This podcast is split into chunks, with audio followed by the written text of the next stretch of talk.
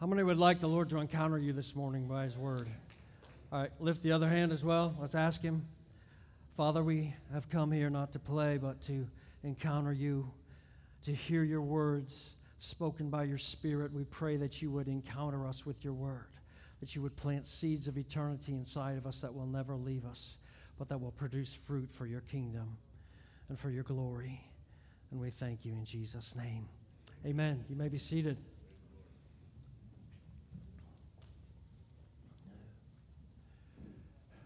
I know something about most of you here this morning.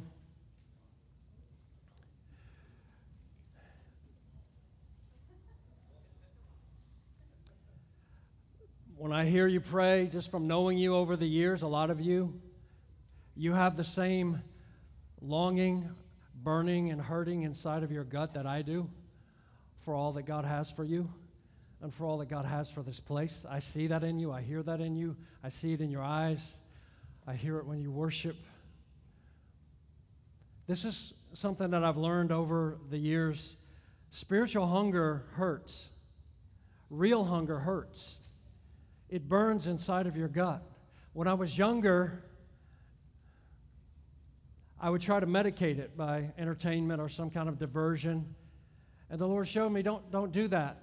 Actually, that hunger is working inside of you and drawing you to myself. Take it into my presence. Let out the groan, let out the cry, let out the longing that's inside of you. Because in every one of God's children, there's a longing, there's a cry inside of you that cries, Abba, Father. You're my father, and my identity is that I belong to you and you belong to me. There's that cry inside of us, and we want more. We want everything that the Lord has for us. That cries inside of you. It can be covered over, it can be papered over, it can be distracted and medicated. But you can't get rid of it as long as you're a child of the Father. There's that longing inside of you to become everything that Jesus has made you for, to, to take hold of everything that He purchased when He died on the cross and rose again. That cries inside of you, that hungers in you if you belong to Him. It's in me. It's in me personally. Can I testify? There's so many things in my life that I haven't achieved yet, that I haven't taken hold of that Christ purchased for me.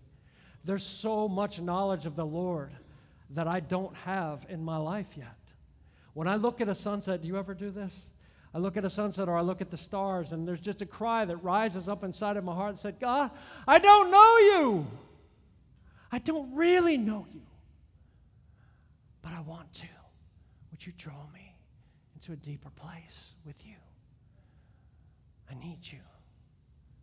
I want to call you today. We've been talking about the church and the vision the last few weeks. I want, I want to just hook up with that. And I want to ask you, I want to recruit you, I want to call you to bring your hunger and let's hook together as a community and bring our hunger before the Lord so that He may come and fulfill everything that He has in His heart for us.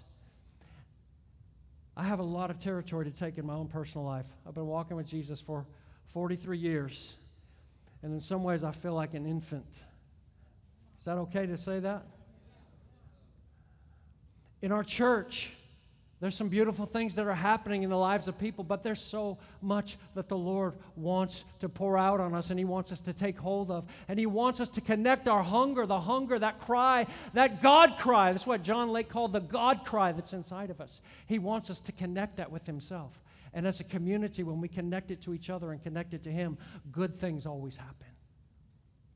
We got a prophetic word one time from our midwife. We had all seven of our kids in the same birthing center. And so we did home births with a midwife. When our first son was getting ready to be born, we were excited. He was 10 days late. That's not right on your first child. It's just not right. So, midwife told us, look, you guys need to go out, go to Disney World. This is really what she said. You go to Disney World tomorrow and you walk all day long. I want you to walk, walk, walk, walk, walk. So we did that. And contractions started happening at some point. We called her up. I called her. Diane's in the background. She's having some contractions. And I got her on the phone. I said, Charlene, I think, I think we're going into labor. There's contractions that are happening.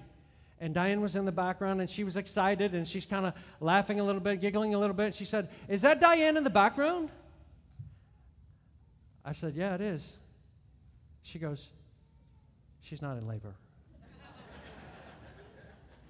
Here, here's the prophetic word. Here's the prophetic word, and this, this is true spiritually.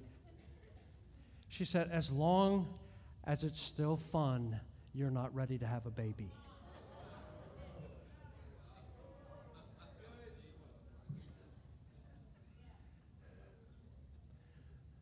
So let the spiritual hunger hurt and long. We're trying to follow Jesus for all that he has for us in this body, but can I just say, with a full and loving heart, we're, we are a long ways away. We're not the Green Beret here. We don't have everything together. We're trying to connect to the Lord. We're trying to get in a place where He can have His way and do everything that He wants to do. And so, my job as I see it this morning is to try to help recruit as many of you as possible to join your hunger together with us and go before the Lord and cry out and let that hunger be like a it res, let it resonate and be make a crescendo before heaven.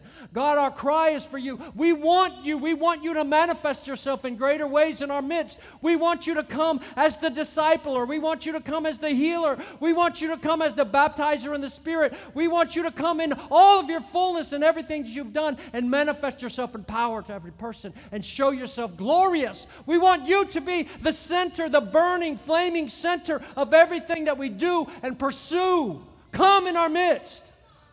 Will you join your hunger with mine? Can we join together and let it become like a crescendo before the Lord? And so, the title of what I want to speak about tonight is Getting to Where We All Want to Go. We all want to go there personally, and I believe corporately as a body, we all want to go there. So, Ephesians chapter 2, if you'll turn there with me, I want to start with this text.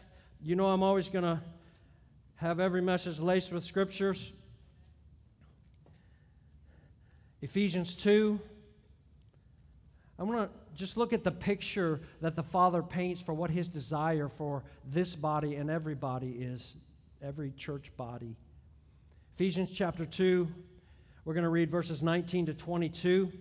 I just want to make a few observations and then move on to the next text. But Ephesians 2, verse 19. So then, you are no longer strangers and aliens, but you are fellow citizens with the saints and are of God's household, having been built on the foundation of the apostles and prophets, Christ Jesus himself being the cornerstone, in whom the whole building being fitted together. A lot of talk about being fitted together with puzzle pieces and stuff in the last couple weeks.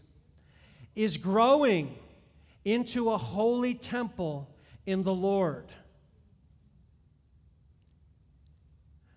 in whom you are also being built up together into a dwelling of God in the Spirit. Let me point out just a couple of things from this text. First, in verse 21, the word temple. There's two words for temple in the Greek language. One means the whole temple, buildings, complex, and everything. The other one means the inner sanctuary where God's presence dwells. That's what this word is here. We're being we're growing into a holy sanctuary where the very presence of God dwells. And then in verse 22, notice the word dwelling in whom you are also being built together into a dwelling of God in or by the Spirit, would probably be a better translation. By the Spirit, we're being built into a dwelling of God. The idea behind this word dwelling is that it means a permanent dwelling. This is not just a visitation. This is not an Airbnb. The church is not an Airbnb for God. We're building it into a permanent dwelling place where God can make his home. This is Kenneth Wuest's translation of verse 22 in whom also you are being built together into a permanent dwelling place of God by the Spirit. The third point I want to make is just that phrase it's by the Spirit. Good ideas won't get us there. Wisdom of man won't get us there. It has to be the working of the Holy Spirit in us, in our midst, in us individually. So the question is how do we best partner with the Holy Spirit to become this habitation? Can I say that the goal is not revival? The goal is not revival. The goal is habitation. The goal is permanent dwelling. So, this is how I look at it. I've been a student of revival history, and I, I love it. I love revival history, teach two classes on it in the school. I, I love seeing how God moved in different times, in different places. To me, it's fascinating to see the people that He used the good, the bad, and the ugly. But this is one thing that I've noticed about revival is that there seems to be a divine timing a lot of times. Where, like on the day of Pentecost, when the day of Pentecost, chapter 2, verse 1 of Acts, had fully come or had been fulfilled, then the Holy Spirit came like a mighty rushing wind. God told them to go into Jerusalem and and what? And wait. Why? Because there was a specific timing that he was going to pour out the Holy Spirit, prophetic significance, obviously, but there was a timing. Revival very often comes in seasons and in waves, and it seems to me, at least, looking at it, that there's a sovereign element in that that brings it. It's not man made. I know we can partner with it. That's what we're going to talk about today. I believe in that totally. I don't think we just sit around twiddling our thumbs going, oh God, if you want to send revival, send it. Hey, heaven goes, we need to be building ourselves into a habitation where God can dwell. And then we're ready when His timing is ready. So, in the healing revival, just for example, okay, there's a window there that's amazing to me of how God started moving in the lives of individuals that He was calling into heal ministry. 1945, Jack Coe, you guys may have heard some of these names. That's when the first notable miracle started happening in His ministry. 1946, William Branham, one of the great healing ministries of all time. That's when he had an angelic visitation and healing began to happen in a notable way in his ministry. 1947, Kathryn Kuhlman. Anyone ever heard of her? Kathryn Kuhlman, 3 million healings under her ministry. 3 million. That began in 1947. Oral Roberts. Guess what year? First miracle happened in his ministry? 1947.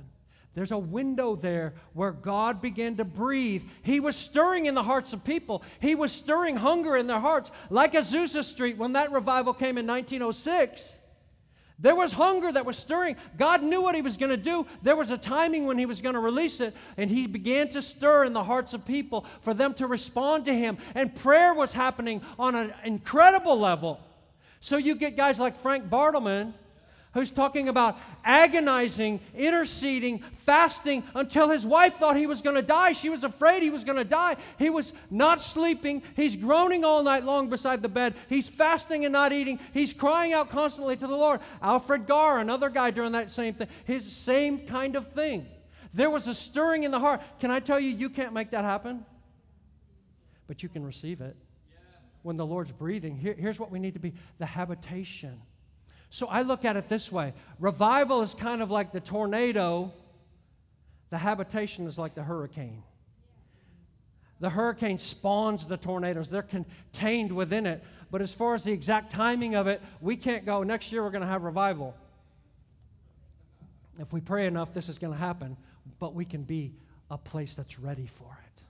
We can create an atmosphere that's conducive for God to do whatever He wants to do. Raising seven children to me has been a profound experience for me personally and theologically.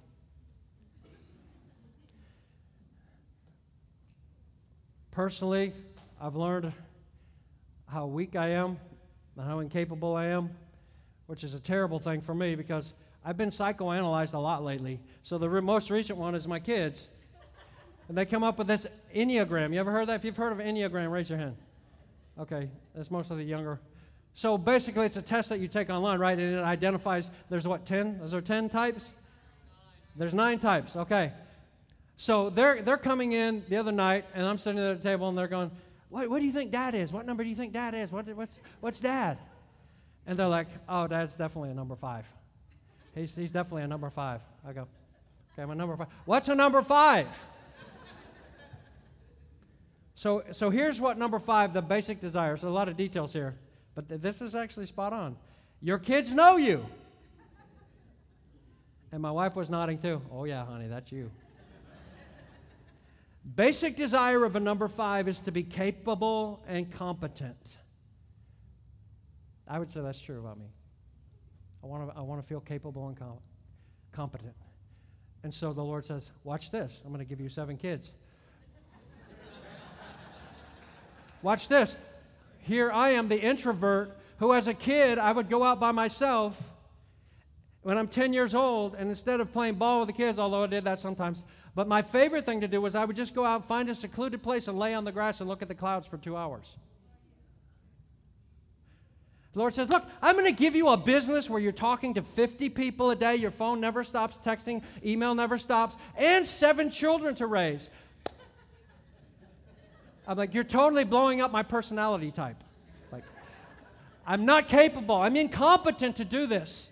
I didn't have a father who was a spiritual leader or even a believer. My wife's family was a train wreck. Bitter, horrible divorce. Her mom worked two and three jobs trying to keep food on the table for them her whole life. We did not have a good model for a Christian family. And so when we started having children and the Lord dealt with us, I want you to have a large family, I was like, it was a huge wrestle for me. Except I knew the Lord said to do it. I was like, Lord, I don't even know what I'm doing. I don't know what I'm doing. And my prayer over and over again, a thousand times before the Lord is, God, what am I doing? I don't know what to do. I tell my wife, I don't know what to do. How do I raise kids to love Jesus? I don't even know what to do. And I just begin to cry out to the Lord God, I don't know what I'm doing. I'm so incompetent, I, and this ruins my personality type. I hate that. That's the worst thing in the world for me. I, I don't know what I'm doing. Here's what the Lord spoke to me God spoke to me. I don't have dreams every night like some people I know. Jeremiah's had more dreams in one night than I have in my whole life.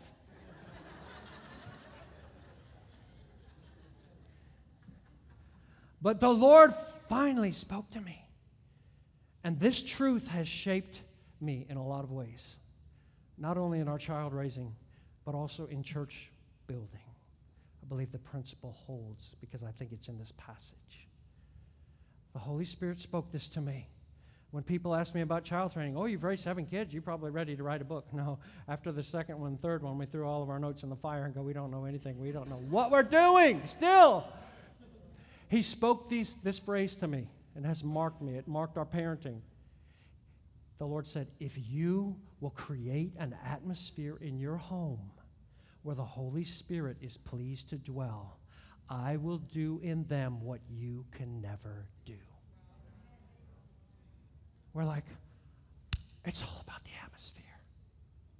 It's all about creating a place where the Holy Spirit has freedom to do whatever He wants, and we're not grieving Him constantly.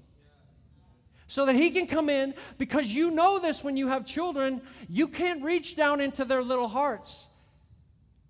You can't make Jesus known to them. You can put the word out there, you can pray with them, but only Jesus can win them to Himself. And so, what we need more than anything is to have an atmosphere where the Holy Spirit has freedom to do whatever He wants to do. And so, our mission then, there's a lots of adjustments that went on. That happens in our own life, it happens in churches too. It's happening now.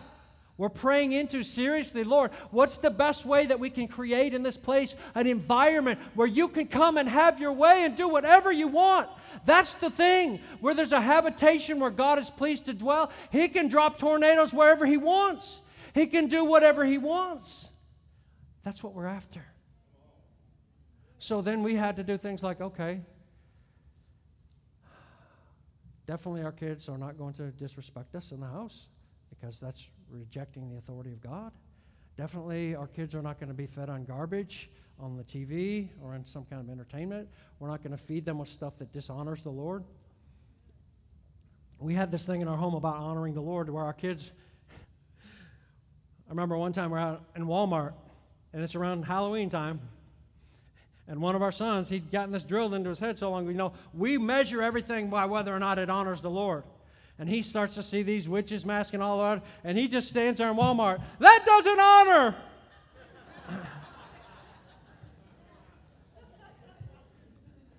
no, you're right.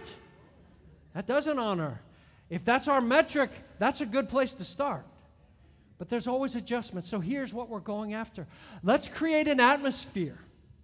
You following where I'm going with this? Let's create an atmosphere in this place, in our home, but in this place, in a church. How do we do that? How do we develop an atmosphere? What kind of atmosphere do we need to create where God Almighty can literally come and do anything that He wants?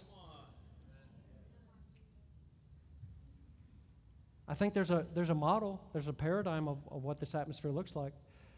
It's, it's on the day of Pentecost it began. So look at Acts chapter 2 with me. Acts chapter 2. I'm going to read starting at verse 41 to 47. This is the atmosphere that immediately after the revival at Pentecost, when the Holy Spirit's poured out, that the Holy Spirit began to build this into the community. There were characteristics of the atmosphere that God wanted, that He wanted to build into that community so that He could come and dwell. We want the book of Acts revival, right? We want, we want to go back to the New Testament church. There's an atmosphere there that's created by the Holy Spirit, and they maintained and stewarded it. So let's look at it and see if we can gain any ideas. Verse 41 of Acts 2. So then, those who had received his word, talking about Peter's preaching, on the day of Pentecost were baptized. And that day there were added about 3,000 souls. And they were continually devoting themselves. Notice that. What would that connote?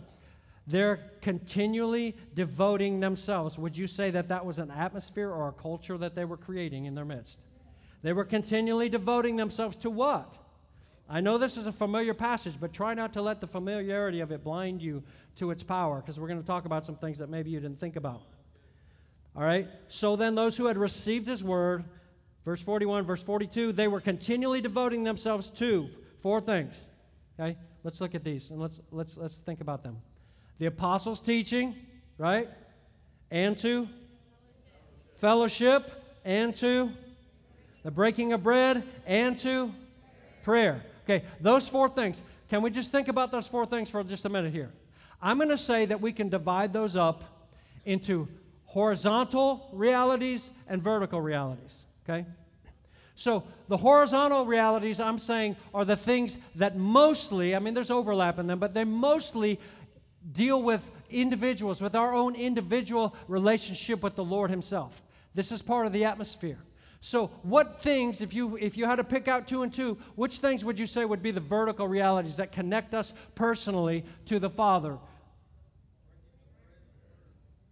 The apostles' teaching, and, and prayer. Okay? So the word and prayer, right? This isn't rocket science. We get that. We emphasize that a lot. The Word of God and prayer. So we want to have an atmosphere where the Word of God is preached, understood, and obeyed, right?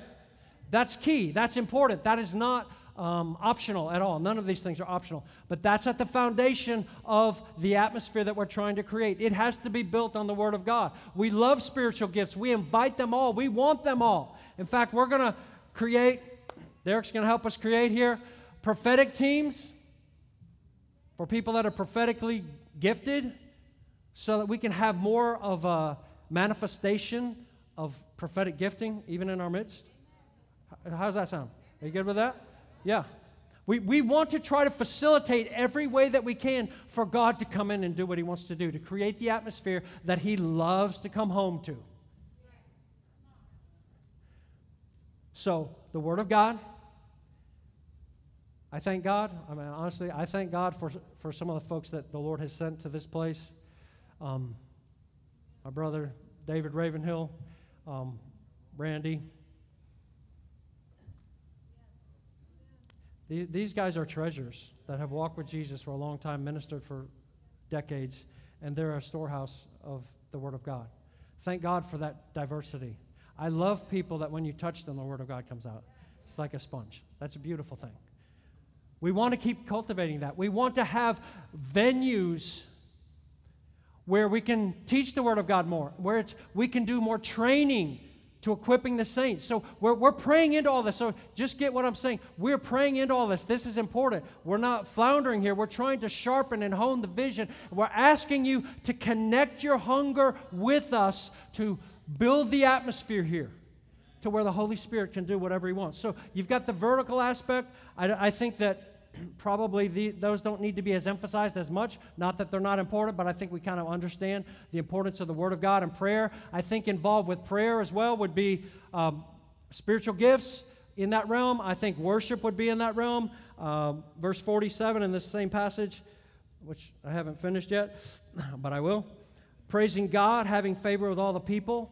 Um, so I think that th- those would be involved maybe under the category of prayer. So let me finish reading this passage and then let's go into talking about the, the horizontal priorities and try to put this together as a picture. Okay, 42 again. They were continually devoting themselves to the apostles' teaching, to fellowship, to the breaking of bread, and to prayer. Everyone kept feeling a sense of awe, and many wonders and signs were taking place through the apostles. I think God was, had an environment where he could do what he wanted. Do you agree with me? All those who had believed were together and had all things in common, and they began selling their property and possessions and were sharing them with all as anyone might have need. Day by day, verse 46, continuing with one mind in the temple and breaking bread from house to house, they were taking their meals together with gladness and sincerity of heart, praising God and having favor with all the people, and there was impact on the culture. The Lord was adding to their numbers daily day by day those who were being saved. This is a good scenario. Would you agree that this was a good atmosphere that was happening here where the God had his way and he was doing what he wanted to do? Okay, let's try to, to glean from these four things because my contention is that if this is what happened at the beginning when this Holy Spirit was poured out, and these are the things that God injected by His Spirit into the community, that those are still valid today. If you agree with that, raise your hand. okay.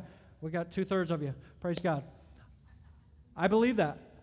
So let's talk about, let me just go back to the prayer thing for just a minute. This is always a sticking point. In the book of Acts, if you read it through, there are multitudes of reference to them praying, seeking after the Lord. That was clearly part of their culture. That's not optional. We want to have a culture of prayer and of seeking after the Lord in this place. Obviously, it starts in our own personal life. We're trying to pray into how do we best do that. We've tried a few things here. If you guys are new here, we've tried a lot of things. We've done the house of prayer thing from KC, tried to wear their armor. We've done a whole bunch of things, and we've kind of gotten worn out a little bit. And, and I'm asking you, is that okay to be honest here? Okay. Thank you, five of you. Praise God.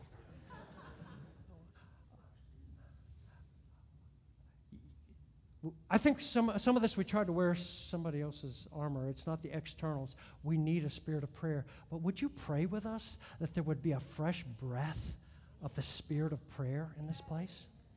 It takes the Holy Spirit to do this. There's a spirit of prayer and supplication that comes, the Holy Spirit sweeps in. We want to try to make venues where it's easier for people in the body overall. Look, we get that you're busy. We get that. Um, we want to make venues where everybody can connect on a corporate level and we can just cry out to God. I want us to have places where we can just let that ache inside come out together. It's okay if we all sat on the floor and just groaned before the Lord. That would really be okay.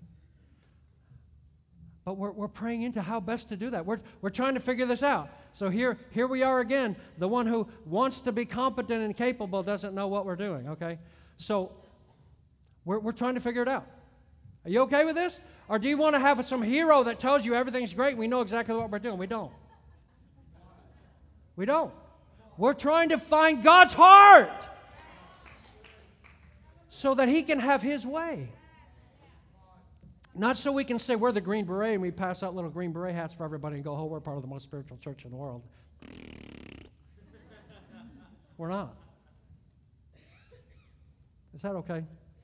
This, this is me. I'm just going to be honest with you because I don't know how to play. I don't know how to pretend with the Lord. I've never been a good pretender. Um, we're, we're wrestling through this and wanting to make this. And so we're asking for everybody's help to put your supply in. Because every member is important. And the ones that seem to be the least important, Paul said in 1 Corinthians 12, are the most important. I've asked multiple people in recent years that scripture in 1 Corinthians 12, where it says the, the members which are least are actually the most important, I, I've asked people, have you ever been in a church or ministry where they acted like that was true?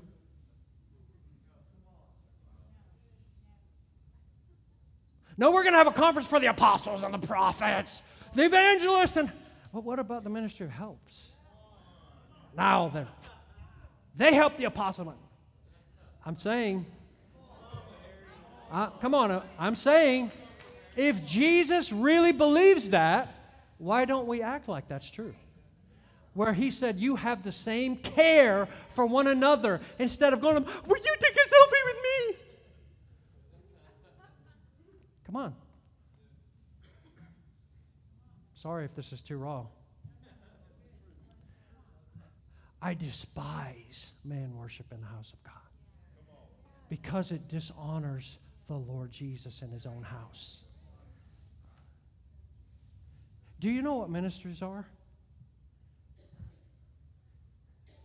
Ministers are like a glove on a hand. It's the hand that makes them work. It's the grace of God inside of people that gives them the ability to minister and to convey life from Jesus. The glove itself is nothing. Paul himself, as great as his ministry was, said, You guys in Corinth are so carnal. You guys are so focused on the flesh and of people, thinking they're the ones, they're the greatest. Paul goes, You know what? Apollos and me are, we're nothing. We're nothing.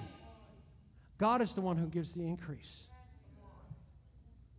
God's not into the exaltation of ministries, I can tell you. So I have this picture in my head of people going around having a glove here and wanting to get a selfie with it.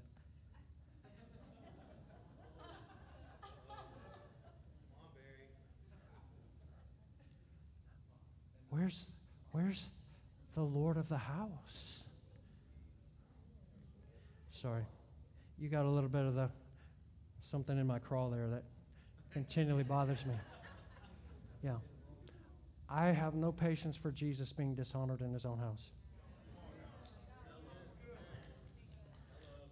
So, prayer, prayer leaders in this house have done a great job. They really have. Sister Marie, Gospel and Luke, all the people involved with the house of prayer, they've done an awesome job. We're trying to help to see how we can better connect everybody. Because, truth, honestly, can I just tell you, like a very small percentage of our body connects with those ministries. And to me, th- th- this is not a beatdown in any way. Okay, we're just we're trying to figure this out. Okay. To me, we need we need a greater percentage of the body to be involved with this. It's, it, this is not optional ministry. But here's the here's the rub on the other side.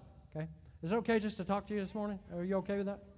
To my knowledge, I have never met anyone who has developed a deep, consistent prayer life because of pressure, guilt, obligation, or sheer discipline. That's not how they develop it.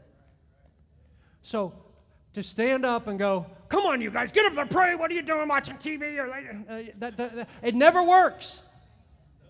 I can tell you when I was a brand new believer, I got the, you need to pray and be a person of prayer. I believe that. It's in the Bible. But how you get there so I went to the library. I got books by E.M. Bounds. I got all these prayer books. And I started reading all these books, which are awesome. They're inspirational and they're helpful. But as a new believer, I made this vow to God God, I'm going to pray every day for at least two hours. And if I had had ears to hear, the voice from heaven would have said, I don't think so. It's going to be my willpower. I'm going to be the next Rees Howells, and I'm going to be the next. Look, I'm not, I'm not mocking that. I, those guys inspire me, and I read those books, and I have a whole shelf in my library of prayer books that's this long. So I believe in them. Hear what I'm saying. But that's not what keeps somebody praying. That's not what draws them in. There has to be the breath of the Spirit. And really, the people that I know that have the deepest and the most consistent and beautiful prayer life are the ones who came into it because they were captivated by Jesus and his beauty. You don't have to force it when that's the case. So here's the question How do we connect? How do we connect? I, I get the busyness. Look, listen, just take a deep breath right now and go, he's, he's not beating us down. This is okay. Okay. But here's the question how do, we, how do we better connect? How do we make a prayer culture in a better way? We want to help facilitate that. We're figuring it out. Is that okay? We don't have it figured out. We're trying to see what best works and what the Holy Spirit is saying. At the end of the day, he, the house has to be built, the temple has to be built by the Holy Spirit. You agree with that? Otherwise, unless the Lord builds the house, they labor in vain who build it. How many have labored in vain in ministry in your life? Oh my goodness. I've labored a lot in vain. I've worn myself out to exhaustion. Jesus praised the church in Ephesus because they had worked and toiled to exhaustion, but he wasn't praising me for like that. I didn't tell you to do that. What are you doing? You're worn out because you didn't hear what I was saying and tie into that. Okay. Moving on. Who wants to move on from this right now and not say one more word about it? Okay. Horizontal priorities. So, so the vertical priorities, obviously the Word of God, prayer, the devotional life, everything that surrounds that worship, we, we want that. We, we need that. That environment has to be the air that we breathe. That's where God's pleased to dwell. But there's also two horizontal priorities, and I want to talk about them for just a minute. Fellowship. Most of you probably know what the Greek word for fellowship is. Say it out loud. Koinonia. Yes.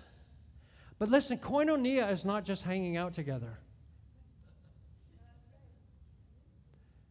It really isn't. You know what koinonia means? It really means to share. And in the New Testament, and in the book of Acts here, when the Holy Spirit was poured out, how did they share? Let's look at verse 44. All those who had believed were together and had all things in common, and began selling their property and possessions, and were sharing them with all as anyone might have need. Do you know that is the explanation of what fellowship is in verse 42? You go, how do you know that? Because, forgive me for being this egg headed, whatever, but I, I looked up every time the Greek word's used in the New Testament. One third of those times the word koinonia is used, it's used for giving money sacrificially. One third. By far the biggest category of koinonia. That is the explanation of koinonia in the book of Acts. They began selling their stuff. Look, this is a miracle. This is greater than signs and wonders. This is greater than the Red Sea being parted, is when the human heart, the whole flow of the river, turns the other way and starts going backwards. Now, instead of attracting everything to myself and going, I'm afraid I need to have that or my security is in my stuff, the river turns the other way and goes, You know what? No, I'm, I'm going to give it. I'm going to release it. God has been so good to me. He's filled my life so much with His grace. The river's turned around and now there's an outflow. And I can't wait to give away my stuff. I know this is never talked about when we talk about returning to New Testament Christianity. And I'm not talking about being a commune or communism. I'm not talking about that. This was not coerced by anybody. This was an inner response to the Spirit of the living God coming with His grace, going, hey, your stuff's not your own anymore. You know that? You're just a steward of it, so whatever I tell you to do with it, you're going to do it. And we live like this. There's such joy and release and living like that. I despise, I know some people, as soon as you talk about money, we're, we're not talking about giving it to the church. We're talking about within the body itself for there to be a flow of money for needs, to bless. I get that there's people who don't work, so they shouldn't eat. Okay? Did I need to put that in there? I get that. And I think sometimes we can be more compassionate than God. Where when He says, no, actually, what you need is to be really good and hungry, and then you're going to get the, the message.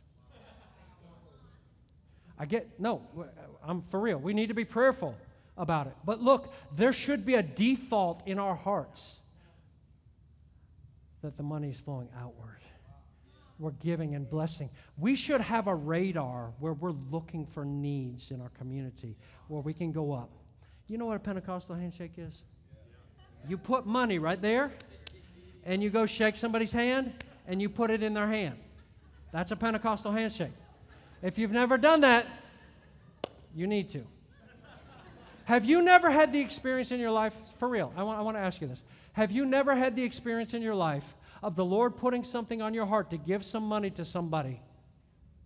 And you obeyed Him and you gave that money, and immediately they started to bawl.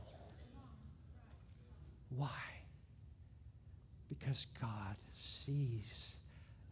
God knows. He heard my cry.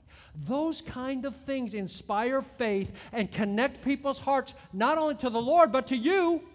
Scripture bears that out. When we give, we give with strings attached in the kingdom. Not that we're going to tell them what to do with the money, but heartstrings. When we do that in the New Testament community, there's a connection of heart. That's borne out. We'll see that in 2 Corinthians chapter 9 in just a second. I want to look at some of these verses. It's like this is stuff we don't put together with this whole community thing. Can I tell you something? I know there's abuse in the body of Christ. I despise it. I heard of two guys, prophets, who were on the east coast of Florida a couple of weeks ago having meetings with mostly retired women, selling prayer cloths for $120 each. And then because it was 1019 on the date, having a special blessing and prayer service for them if they gave $1,019. And then if they really wanted to get blessed by the Lord in the heavenly realms, $5,000, and people were lined up to give them money. I despise that. That's the devil. And I fear for those people when they stand before Jesus because he does not like it.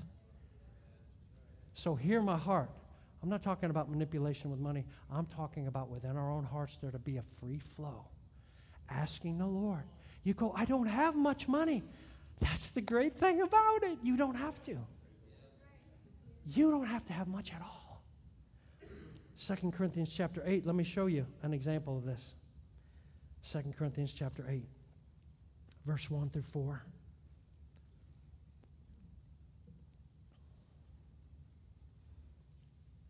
Second Corinthians 8 1. These are heroes of mine. Their top five of my Bible heroes are right here, and none of their names are given, but they're the churches in Macedonia. Now, brethren, this is 2 Corinthians 8 1. We wish to make known to you the grace of God which has been given in the churches of Macedonia. And you think right away, oh man, the Lord must have really blessed them. What kind of grace did they get? I bet you they were really blessed.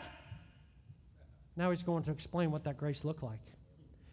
That in great ordeal of affliction, their abundance of joy and their deep poverty overflowed. How does deep poverty overflow? Can you tell me? In the wealth of their liberality. So here we've got a situation where Paul's taking up an offering for the churches in Judea and Jerusalem that are under severe famine because of a drought. He's raising money for the believers there. And the Macedonians, he doesn't ask them because they're already under severe persecution and they're, they're broke. The Greek text there says it's down to the depths poverty. It's as low as you can get there. We say scraping the bottom of the bucket. They were underneath the bucket. And they heard, Paul, you're taking up an offering? And they're like, dude, what are you doing giving an offering to these people and you didn't ask us? He's like, you're poorer than they are. Let's read down. Verse 3 For I testify, Paul saying, that according to their ability and beyond their ability, they gave of their own accord, begging us with much urging for the favor, that's the word grace, of participation, that's the word koinonia, in the support of the saints. They came to Paul going, You are going to let us give. You are going to let us give. He's going, You guys are so poor. You can't even scrape up enough money to give food. But they came to him begging for the grace to be able to koinonia their brothers and sisters in Jerusalem and Judea. Dude, this is koinonia. I don't have much money. Here's your heroes right here. Down to the depth of poverty, and yet the overflow of joy and liberality. How does that work? That's a miracle of the kingdom. It glorifies Jesus and says, Look, Jesus is the treasure. My stuff means nothing. It's okay. And I'm going to bless my brothers and sisters even if I can't put food on the table. You get that? That's where, that's where this is. That word koinonia is used in that verse 4, talking about their participation in the support of the saints. And then just flip over one page to chapter 9. Let's read verses 12 through 15. For the ministry, again, he's talking about the same offering that he's taken to Jerusalem. For the ministry of this service is not only fully supplying the needs of the saints, but it is also overflowing through many thanksgivings to God. This isn't just meeting their needs, Paul says. There's a spiritual transaction happening here where these people that are receiving it from their brothers and sisters, they're like, Thank you, God. You're so good. You're so faithful. You're amazing. There's a spiritual transaction that's happening. Verse 13 Because of the proof given by this ministry, proof of what? They will glorify God for your obedience to your confession of the gospel of Christ. Did you see that? Their giving to their brothers and sisters was part of their obedience to the gospel. Come on, you guys. For real? And for the liberality of your contribution, the word is koinonia, to them and to all. Your koinonia, your fellowship given to them. Your fellowship. Oh, brother, let's have the book of Acts revival. Yes, let's have the, the word of the Lord. Let's have prayer. Let's have fellowship. Really?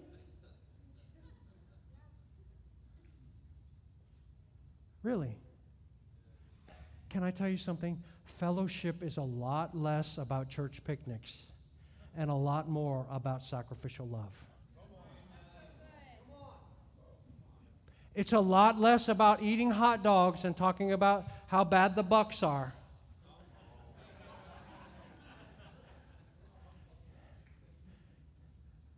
than it is about sacrificial love. What did Jesus say in John 13, 34? A new commandment I give to you. What is it? That you love one another even as I have loved you. By this will all men know that you're my disciples. Why? Because of the love that you have for each other. Can I, can I just say this and, and you not take it like an orphan? but this is a legitimate question. Is there anybody in our lives that we are loving so thoroughly and so deeply that an unbeliever would look upon us and go, Oh my God, there's something so amazing about that. Are you a follower of Jesus?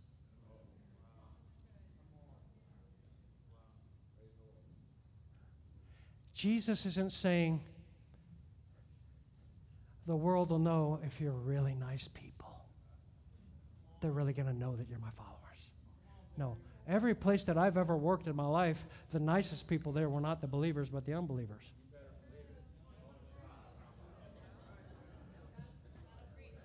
I'm sorry to say that, but it's true.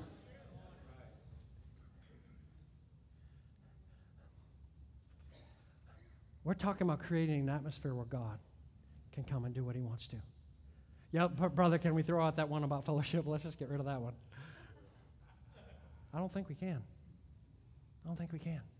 You go, well, I don't have any money. Look, I'm not trying to manipulate or control anybody. I'm not asking for another offering. I'm not saying give it to the church. I'm just saying, in your heart of hearts, before the Lord Jesus Christ, is the bent inside of you to get a radar scope of believers who your brothers and sisters around you and look at their life and see if there's need there and ask the Lord, what do I do? How much? It's usually not what do I do, but how much. 1 John 3:16. By this we know and understand love. How? He laid down his life for us. We ought also to lay down our lives for each other. But, this is verse 17. If any one of you has this world's goods and sees his brother have need and closes his heart of compassion against him, how does the love of God dwell in him? You see the connection with loving and money? It's all through the Bible. I'm telling you. Verse 18 Little children, let us not love with word and with tongue. Oh, I love you, brother. I love you. I just love you, man. And the Lord saying, What about their electric bill? Let us not just love with word and with tongue, but in deed and in truth. That means there's action. How many want to skip by this point too? Let's are you ready to go? Are you ready to move on? Not talk about this anymore? This is the book of Acts revival. Is that okay? God's creating an atmosphere by His Spirit. He didn't command it. The apostles didn't get up there and go, Now, everybody, now that you're saved and filled with the Holy Ghost, let's see your bank account. Oh, you've got too much in there. You need to give it away. Nothing like that. There was a work inside of the heart that totally changed the direction of the river. And now there's an outflow where there used to be an inflow. That's a miracle. That's to the glory of Jesus. And he said, Where your treasure is, there will your heart be. You know why Jesus wants your money? Two reasons. First, it's not yours. It's not yours. Secondly, your heart's connected to it. And He wants your heart. So He knows that love has a money trail.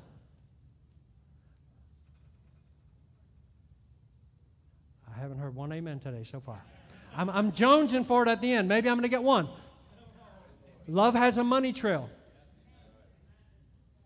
This is part of the lordship of Jesus Christ over our lives. Did you, did you hear me? I'm not asking for money for myself or the church. Nothing like that. I'm just asking you to take your heart and your checkbook before the Lord and go, God, what about this? Am I really fellowshipping? Am I really part of the koinonia that's going on? Yeah, we're not talking about eating hot dogs together. We're talking about sacrificial love that changes lives. Can I tell you, when Diane and I were first married and we were poor as could be, my first three years in business, here again, my capability was at an all time low point. I thought I can build this business. My mama always told me I could. And I found out mama lied, actually. mama actually lied. Uh, she was trying to be encouraging, but she actually lied to me. So I'm trying to build a business and I stink at it. I'm no good at it. I'm working 60 hours a week. For three years, my gross combined income for three years, not one year, was $17,000, working 60 hours a week.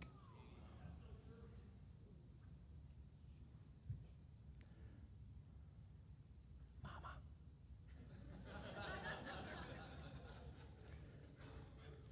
Incompetent. I, I get, I get so we are laying in bed one Saturday night. Church is next morning. I'm going, baby, you know what? We need $1,500 like within two days. And my amazing wife, I can't tell you how much I love her. She says, well, we just need to pray. I said, oh, that's all. just need to pray. That's all. So we pray. So thankful for my wife. She has talked me off more ledges than you can imagine. Come on, you guys, if you've been married long enough, you can say the same thing. So we prayed, said, Lord, you know what? We need $1,500. That's more money than I make in two months. But we need it within a couple days. Next day, we went to church. At the end of the service, we're around the altar just worshiping, praying. Somebody comes up behind, turn on the shoulder, say, Hey, um, my wife and I just sold something, and we just felt impressed the Lord to give you this. And they gave us a check, opened it up, $500. We're like, Oh, we just cried. Thank you, God, you're so good. Not that Monday, But that Tuesday in the mail, another envelope out of the blue, completely out of the blue. Here's a, somebody says, I felt impressed of the Lord last Thursday to send you this check in the mail, $1,000. Dude, that was a pile of money for us. A pile of money. You, you, I'm telling you this story 35 years later. That marked me. That marked my life. That was koinonia from these brothers who heard from the Lord and said, Look, have pity on this little knucklehead. He does not know what he's doing. Like he's he's a number five, but he's totally blown up. He can't, he's not capable. That marked me. I want to tell you something. It marks people for Jesus and for good when you koinonia them. They're never the same. I've seen people weep time and time again, like cover their face and just cry. I can't believe this. We were just praying about this. You, you, you, you want to be God's hand extended in miracle ministry? Here you go. It's called koinonia. You want to mark people for the faithfulness of Jesus over their life? Here it is go, but I can't afford it. I know. That's the point, isn't it? That's the point. If you were a multimillionaire, it wouldn't be a big deal. But Jesus said it's the widow who put in the mite that gave more than all of them. Dude, I'm not trying to bankrupt you and get you where you can't pay your electric bill. You, you hear my heart. I'm talking about what the Bible calls koinonia. It's a sharing of life. It's not hanging out and watching a movie. It's a sharing of valuable things, the life of Jesus, the things that He's entrusted to us. That is koinonia.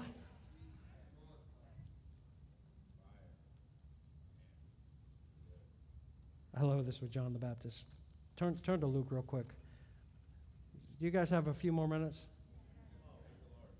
Do you have a few more minutes? Okay. Jad does.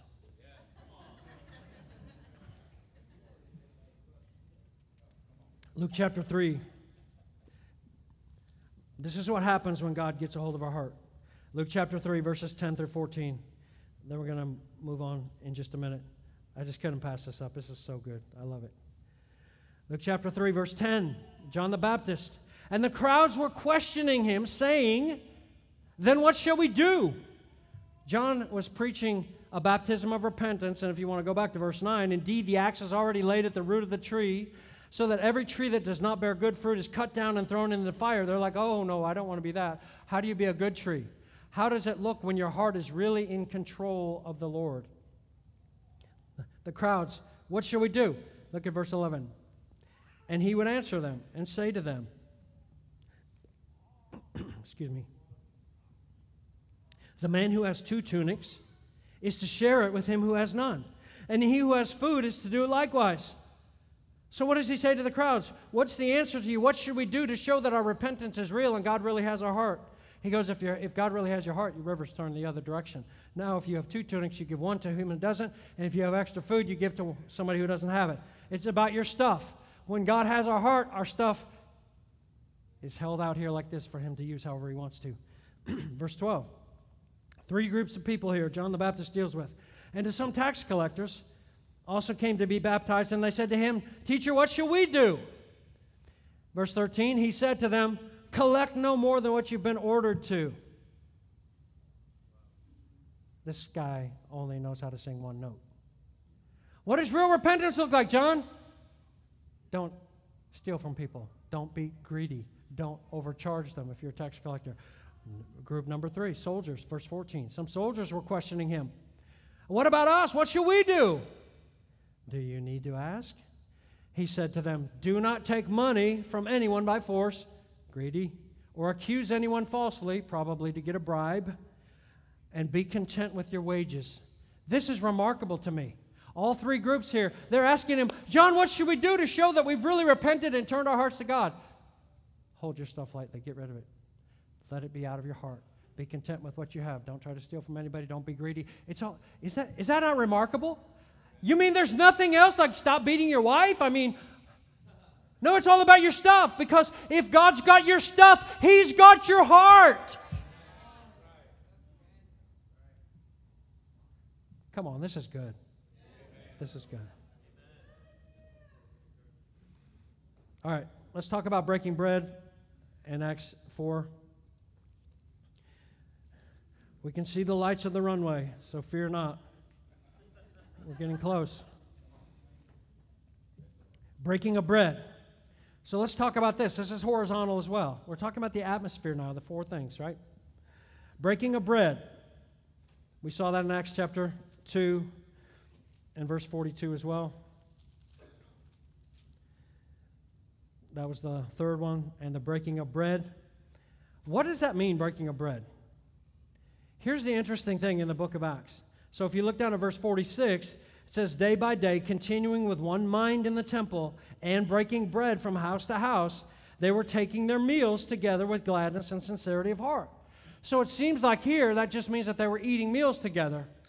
But there's other places in the book of Acts where clearly it has reference to taking the Lord's Supper together. So which is it? It's the combination of both. They made their meals, listen, listen, their fellowship together when they're breaking of bread. The breaking of bread really is more like what we typically term fellowship. Koinonia is typically sacrificial love.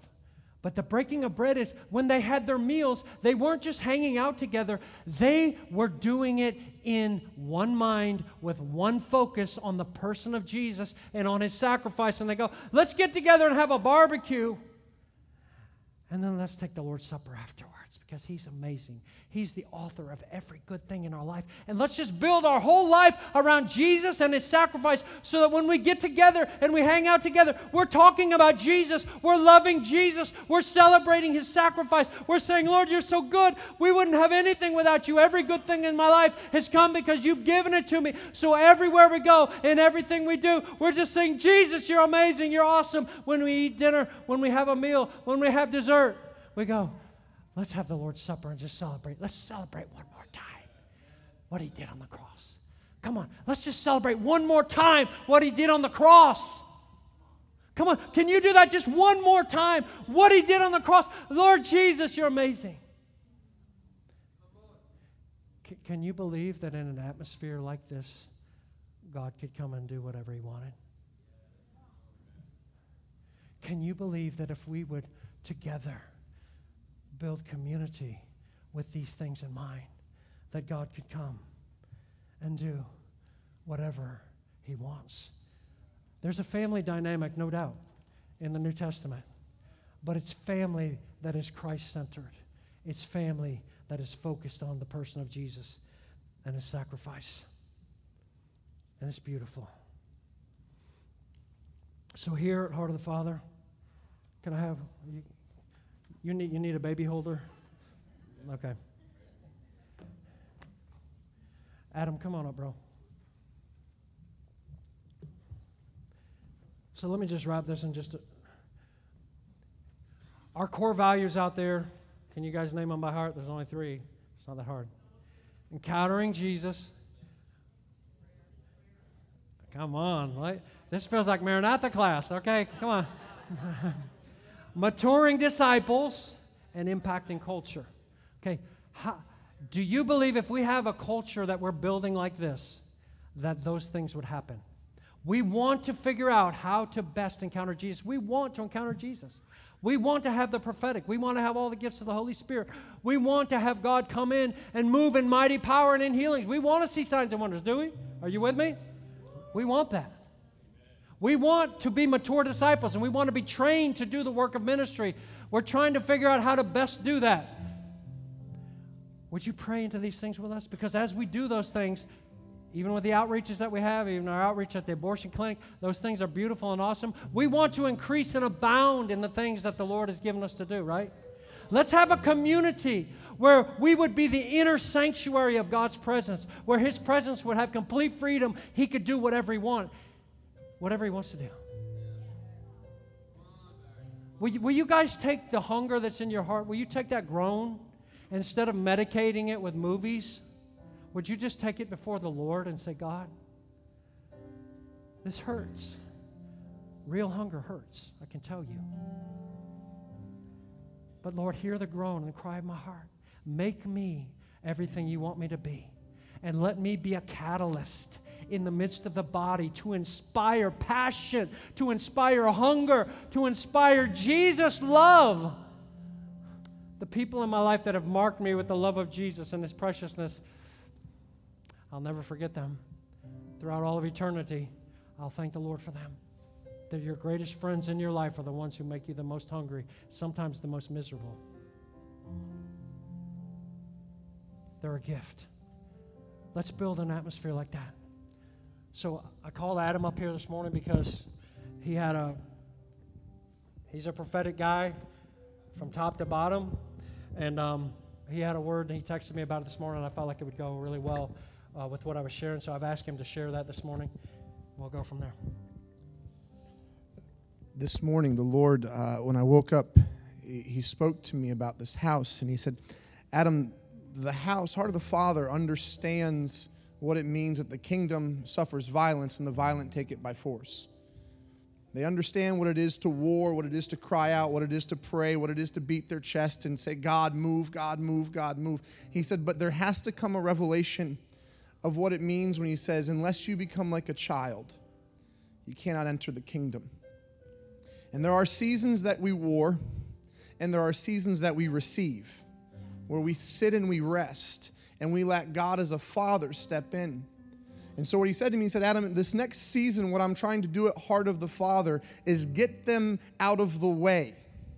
Get them out of the posture of trying to fight and make something happen and strive and produce something in themselves and get to a place of humbling, not because God's angry or He's trying to crush us, but because He wants us to see how immense He really is how good of a father he really is, how capable he really is, how little he really needs us, and how much we have to sit with our hands and say, Father, do it and help us. And I didn't know what, what Barry was going to speak today, but what, I, what I'm sensing is that there are some of you in this room that the reason you're struggling with this transition is because you're holding on and you're fighting. You're saying if I get one more prayer through and if I do one more thing and if I get up front one more time, I'm going to make something shift. And I want to encourage you by the word of the Lord. There are seasons in the kingdom that we war. But there are seasons in the kingdom where we sit and we call our Father in and we allow Him to do it. My son, when he wakes up in the middle of the night afraid, he doesn't go to war. He calls out for his dad. When my daughter can't open something to eat, she goes, Dad, can you get this for me? Sometimes the things in life are too big for us, and we keep striving and we keep turning, we keep fighting. And what we really have to do is say, Abba, will you come and take care of this for me? Will you come and will you do this? And what has to happen in this house?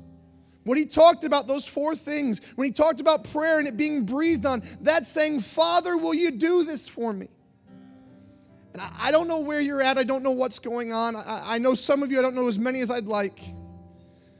But right now, I'm not saying come to the front. I'm not saying come do one more thing. Sit where you are. And if there's something you're fighting, if it's for a loved one, if it's sickness in your body, if it's financial, whatever it is that's keeping you from being able to step into trust, I want you to take it and I want you to give it to Him. Now, you might go, Well, Adam, this is somewhat childish. Well, yeah, He said, become like a child. So I want you to take a second. You don't have to, but if that's where you're at, I want you to close your eyes. Really simple. Close your eyes. And I want you to, to hold that thing in your hand. Take it and clasp it with your hand.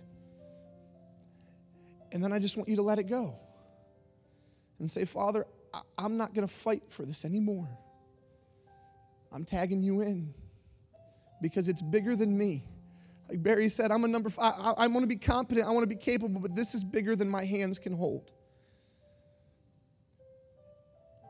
And in that place of rest, let him be a good father. Let him be a protector. Let him be a provider. Let him be a healer. Let him be a banner. Sometimes we just got to get out of his way. Father, I just ask that you would step in. And by grace, help us to let go of control, to let go of what we think we have to do, and to just let you be God in our midst. In Jesus' name.